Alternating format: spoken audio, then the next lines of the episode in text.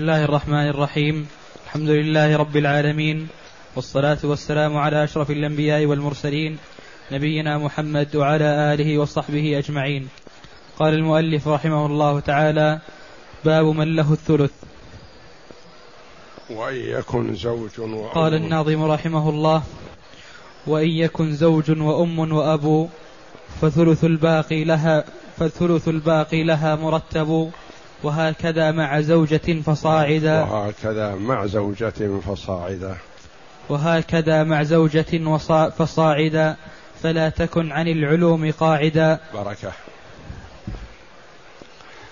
قول المؤلف رحمه الله تعالى وإن يكن زوج وأم وابو فثلث الباقي لها مرتب وهكذا مع زوجة فصاعدا فلا تكن عن العلوم قاعدا. قول المؤلف رحمه الله تعالى باب من له الثلث.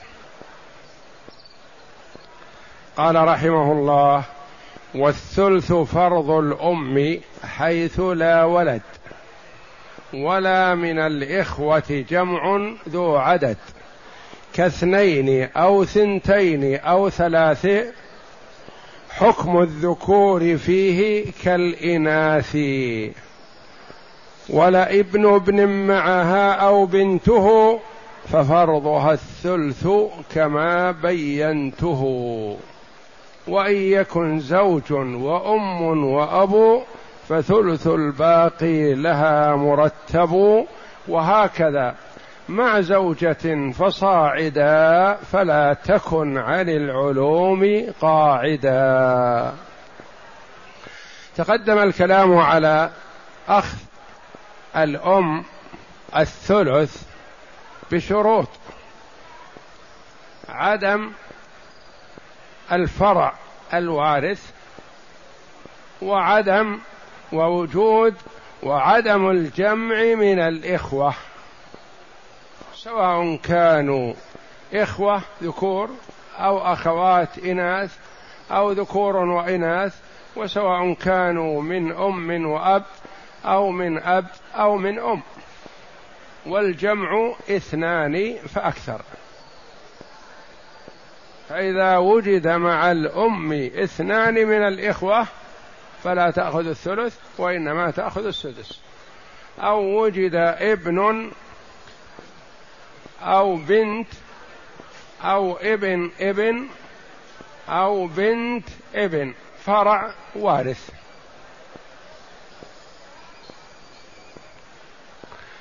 في حالة أخرى لا تأخذ الأم الثلث.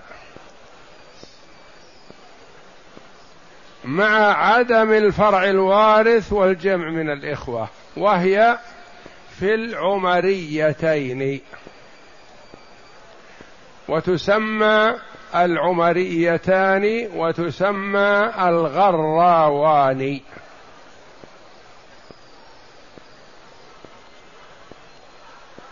العمريتان لأن عمر رضي الله عنه قضى بها فنسبت إليه. أول من قضى بها عمر كأنها ما وجدت في عهد النبي صلى الله عليه وسلم ولا وجدت في خلافة أبي بكر الصديق رضي الله عنه وإنما وجدت هذه المسألة في خلافة عمر.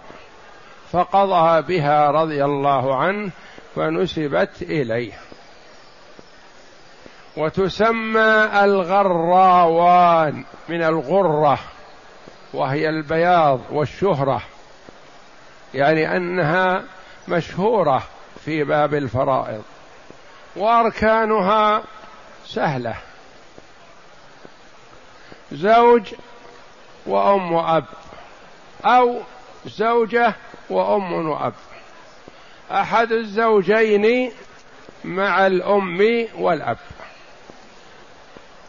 هذه العمريتان أو الغراوان. زوج وأم وأب. زوجة وأم وأب. ولها أسماء كثيرة غير هذه. كالغريمتين. لأنه فرض الزوج أو الزوجة كالغريم الذي يأخذ حقه كاملا ثم يترك ما بقي يقتسمه بقية الورثة. هذه فيها أب وأم وليس فيها غيرهم إلا أحد الزوجين.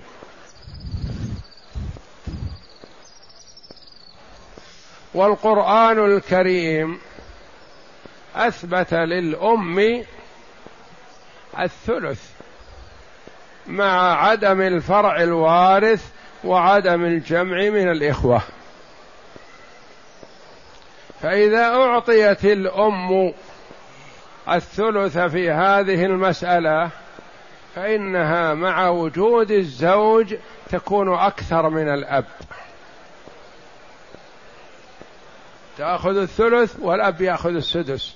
وهذا لا نظير له في المواريث. ومع وجود الزوجة دون الزوج تأخذ الأم أقل بقليل من نصيب الأب. والقاعدة في باب الفرائض أنه إذا اجتمع ذكر وأنثى أن للذكر ضعفي الأنثى.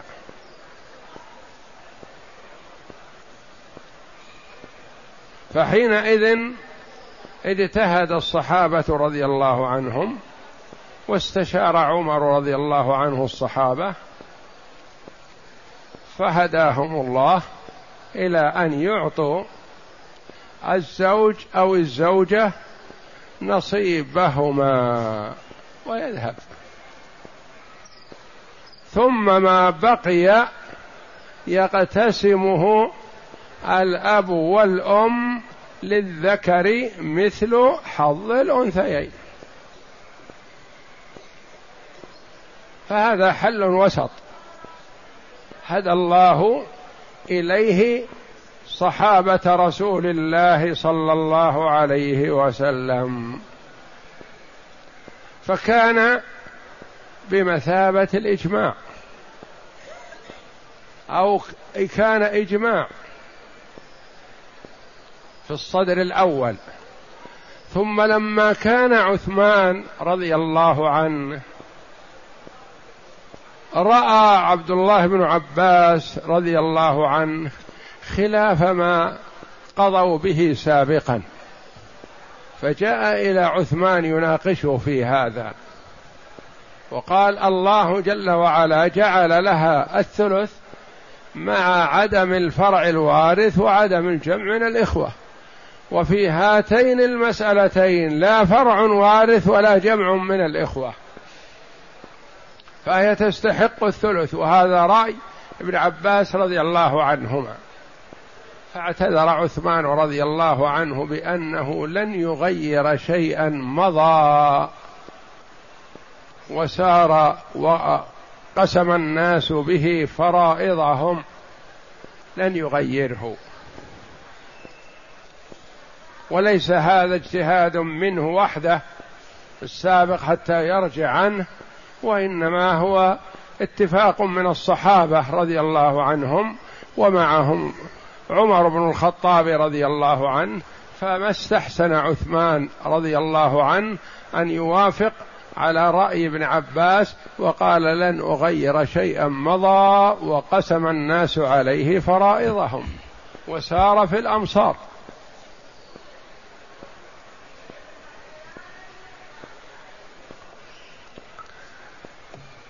فهو كما قال بعض العلماء حصل الإجماع من الصحابة في خلافة عمر على أن تقسم هكذا. كيف؟ يعطى الزوج نصيبه وإن كانت الزوجه تعطى نصيبها. ثم يقتسمون الباقي للذكر مثل حظ الأنثيين للأب مثل نصيبي الأم. فيقول ما أعطيناها السدس ولا أعطيناها الربع وإنما أعطيناها ثلث الباقي. يوضح هذا المسألة.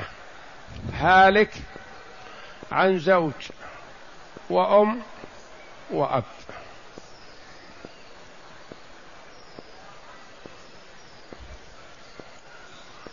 الزوج في هذه المسألة له النصف باتفاق. وليس محل خلاف لأنه منصوص عليه في كتاب الله.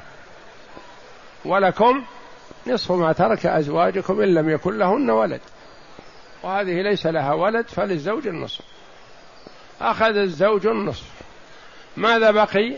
نصف آخر. الصحابة رضي الله عنهم اجتهدوا فقالوا نعطي الأم ثلث الباقي ونعطي الأب الباقي.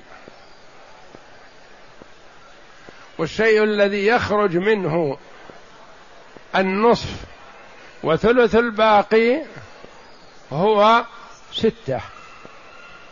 قالوا المسألة من ستة. للزوج النصف. كم؟ ثلاثة. ويبقى معنا ثلاثة. نقول أب وأم مثل أخ وأخت مثل ابن وبنت يقتسمونه على كتاب الله للذكر مثل حظ الأنثيين. نعطي الأم واحد ونعطي الأب اثنين. قد تحتج الأم تقول أعطيتموني السدس. والله جل وعلا فرض لي الثلث. نقول ما أعطيناك السدس؟ وما تكلم منا أحد بالسدس. ولا قال لك السدس وإنما نقول لك ثلث الباقي. ألا ترضين بثلث الباقي؟ هذا الزوج أجنبي. انتهى. وذهبت زوجته وهو في أمس الحاجة إلى الاعانه نعطيه نصيبه كامل. ليبحث عن زوجة أخرى. وأنت والأب اقتسموا ما بينكم ما بقي على كتاب الله. فلك ثلث الباقي وللأب الباقي بعد أخذ الثلث منه. ولذا سميت بالغريمتين يعني كأن الزوج أصبح صاحب دين. وصاحب الدين يأخذ من رأس المال. ثم إذا انتهى صاحب الدين اقتسم الورثة ما بقي. فأنت والأب تقتسمون ما بقي. لك الثلث وله الثلثان. فترضى بإذن الله بما رضي به صحابة رسول الله. مسألة أخرى زوجة. وأم وأب. الزوجة تريد نصيبها وهي فرض الله جل وعلا لها الربع لعدم الفرع الوارث. فنقول المسألة من أربعة. نعطي الزوجة الربع واحد ويبقى معنا ثلاثة. نعطي الأم واحد من الثلاثة ونعطي الأب الباقي اثنين من الثلاثة. تقول اتقوا الله في أنفسكم. ما سمعت في كتاب الله ولا في سنة رسول الله صلى الله عليه وسلم أن الأمة تأخذ الربع. أبدا.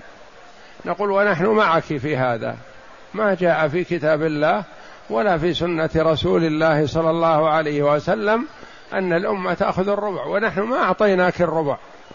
من قال لك الربع فهو مخطئ. وإنما لك ثلث ما بقي. أخذت الزوجة ربعها وبقي ثلاثة أرباع. لك واحد وللأب اثنان. وهذه العمريتان والغراوان والغريمتان. وإن يكن زوج وأم وأب الورثة فقط هؤلاء الثلاثة. فثلث الباقي لها مرتب وقد تقرأ فثلث الباقي لها مرتب عند التسكين. يعني ثلث الباقي بعد نصيب الزوج وهو في الحقيقة سدس. وهكذا يعني مثل هذا. مع زوجة فصاعدا. زوجة أو مع زوجتين أو مع ثلاث زوجات أو مع أربع زوجات. مع زوجة فصاعدا يعني إلى نهاية الزوجات. فلا تكن عن العلوم قاعدا. هذا تكميل للبيت وصية من المؤلف رحمه الله. بأن عليك أن تشد عزمك وتجتهد في العلم حتى تحصل على شيء منه. أما إذا قعدت ونمت وتكاسلت فلا تحصل على شيء منه. العلم إذا أعطيته كلك أعطاك بعضه. وإذا أعطيته بعضك فاتك العلم كله. فلا تكن عن العلوم قاعدا. فهذه زوجة وأم وأب. زوج وأم وأب. نعطي الموجود من الزوجين لأنهم لا يوجدان معا وإنما يكون الموجود إما زوج وإما زوجة. نعطيه فرضه النصف إن كان زوج والربع إن كان زوجة. ثم نقسم ما بقي بين الأب والأم ونقول للأم تادبا مع كتاب الله جل وعلا خذي ثلث الباقي.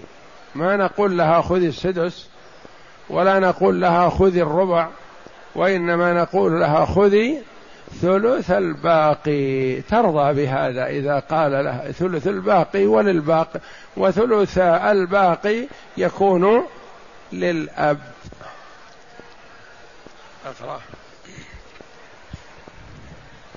ثم استطرد فذكر أنه يفرض للأم ثلث الباقي بعد فرض الزوجية في صورتين تلقبان بالغراوين وبالعمريتين لقضاء عمر رضي الله عنه فيهما بذلك.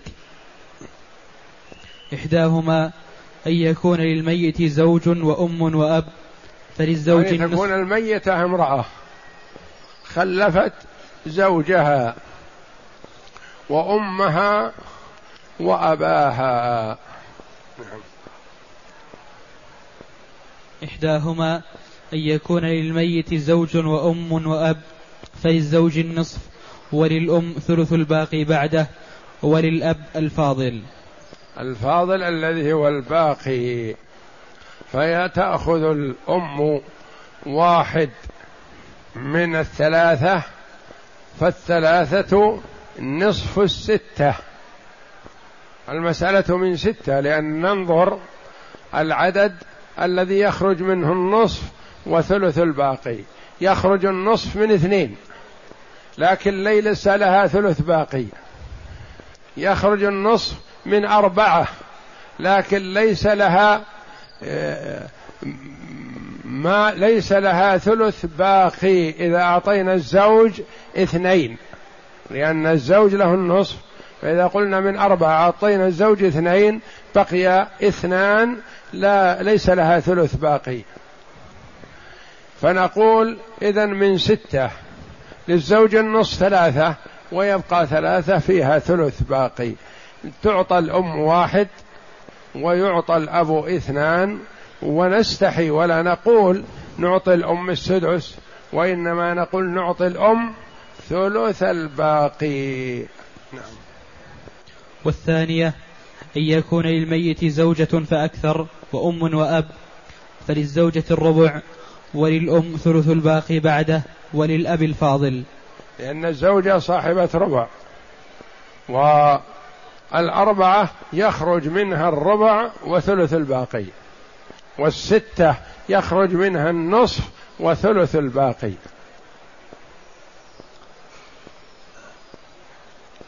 إذا فالأم تأخذ الثلث بثلاثة شروط. الأول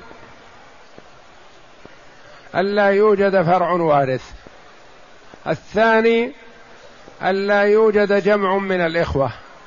الثالث ألا تكون المسألة إحدى الغراوين أو إحدى العمريتين أو إحدى الغريمتين. والغراوان لشهرتهما والعمريتان لقضاء عمر رضي الله عنه فيهما. والغريمتين لأننا جعلنا الزوج أو الزوجة بمنزلة الغريم. الذي يأخذ حقه كاملا ثم ما بقي يقسم على الورثة. اقسم. هلك هالك عن زوج وأم وأب. هذه ما تتعدد مسائلها.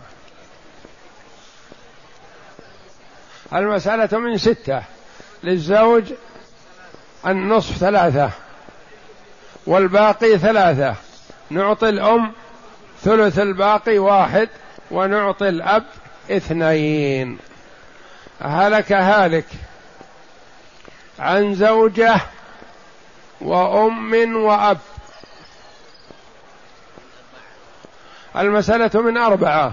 فنعطي الزوجة الربع واحد ويبقى معنا ثلاثة. نعطي الأم ثلث الثلاثة واحد ونعطي الأب الاثنين الباقية.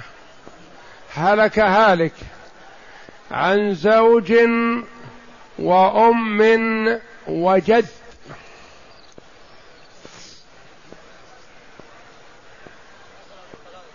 المسألة من ستة أو من ثلاثة؟ المسألة من ثلاثة. انتظر خل أشوف فيها زوج وأم وجد.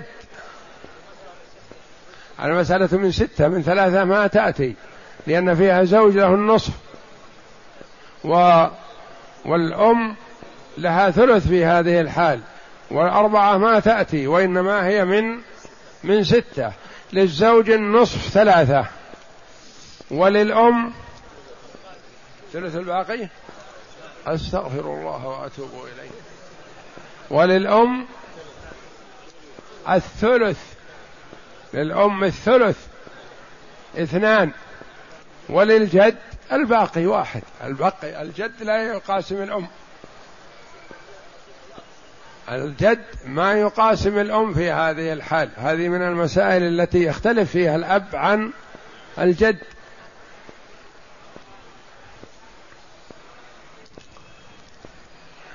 هلك هالك عن زوجتين وأم وأب.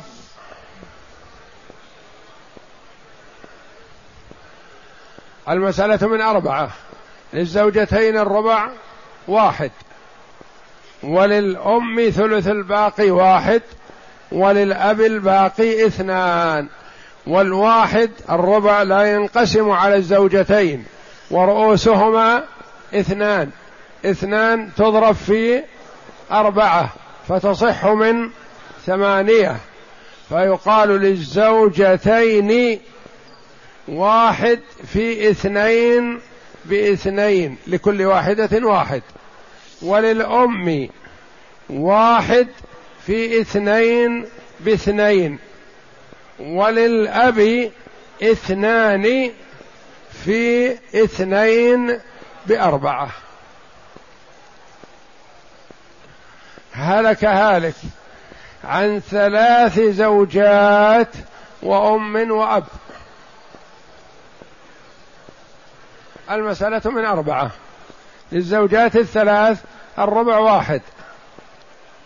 وللأم ثلث الباقي واحد وللأب الباقي اثنان.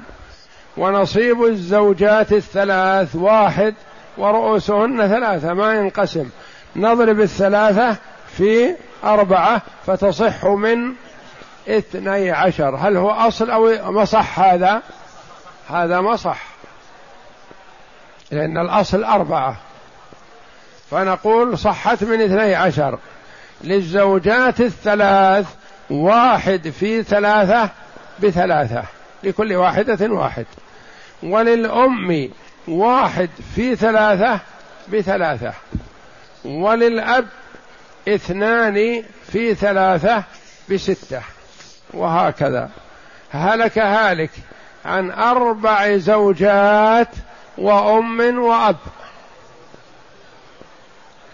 المسألة من أربعة. للزوجات الربع واحد. وللأم ثلث الباقي واحد. وللأب الباقي اثنان. نصيب الزوجات لا ينقسم عليهن واحد ورؤوسهن أربعة. نضرب أربعة في أربعة بستة عشر. وهذا نسميه مصح المسألة. صحت من ستة عشر. للزوجات الثلاث واحد في أربعة بأربعة لكل واحدة واحد. ربع ربع وللأم واحد في أربعة بأربعة. وللأب اثنان في أربعة بثمانية. هي هي. أعطيت اثنين من أربعة أو ثمانية من ستة عشر. هو النصف. ونصيب الأم في هذه الحال ثلث الباقي وهو في الحقيقة ربع فهذه المسألة مهمة ويغلط فيها كثير من قسام الفرائض ينذالون عنها وينسونها. أو يسوون الجد بالأب وليس كذلك. بل الأم تأخذ الثلث كامل مع الجد. وإنما الذي يبخسها من الثلث إلى السدس الأب هو الذي لا يرضى بأن يكون دونها أو قريبا منها وإنما يكون ضعفها. هلك هالك عن أم وابن.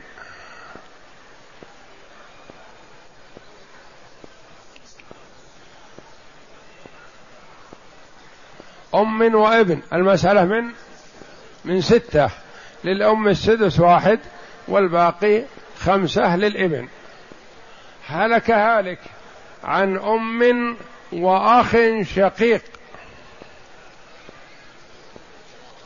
المسألة من ثلاثة للأم الثلث واحد وللأخ الشقيق الباقي تعصيبا. هلك هالك عن أم وأخت شقيقة وعم. أم وأخت شقيقة وعم. أم وأخت شقيقة. انتبه. كم؟ نعم. من ستة. من ستة. للأم الثلث اثنان وللأخت الشقيقة النصف ثلاثة وللعم الباقي تعصيبا. هلك هالك عن أم وبنت ابن أم وبنت ابن. المسألة من ستة. للأم السدس واحد لوجود بنت الإبن فرع وارث. وللبنت الإبن النصف ثلاثة والباقي لأولى رجل. فإن لم يوجد رد عليهم. أصبحت ثلاثة واثنان خمسة فتكون من خمسة. هلك هالك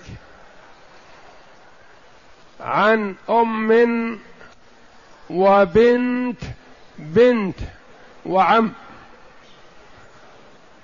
أم وبنت بنت وعم. المسألة من ثلاثة للأم الثلث واحد وللعم الباقي تعصيبا وليس لبنت البنت شيء. هلك هالك. عن بنت ابن وأم وخال.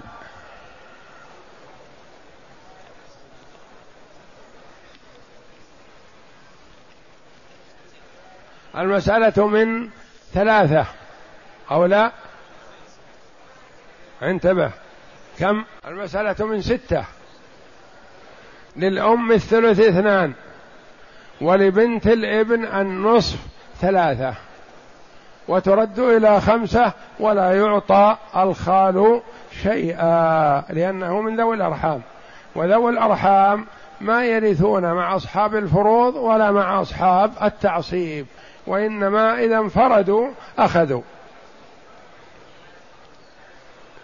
هلك هالك عن زوج وأم وابن عم. زوج وأم وابن عم.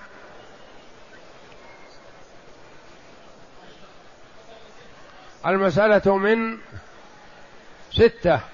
للزوج النصف ثلاثة وللأم الثلث اثنان والباقي واحد لابن العم.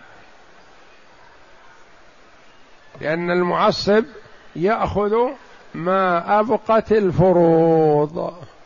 والله أعلم. وصلى الله وسلم وبارك على عبد ورسول نبينا محمد وعلى آله وصحبه أجمعين.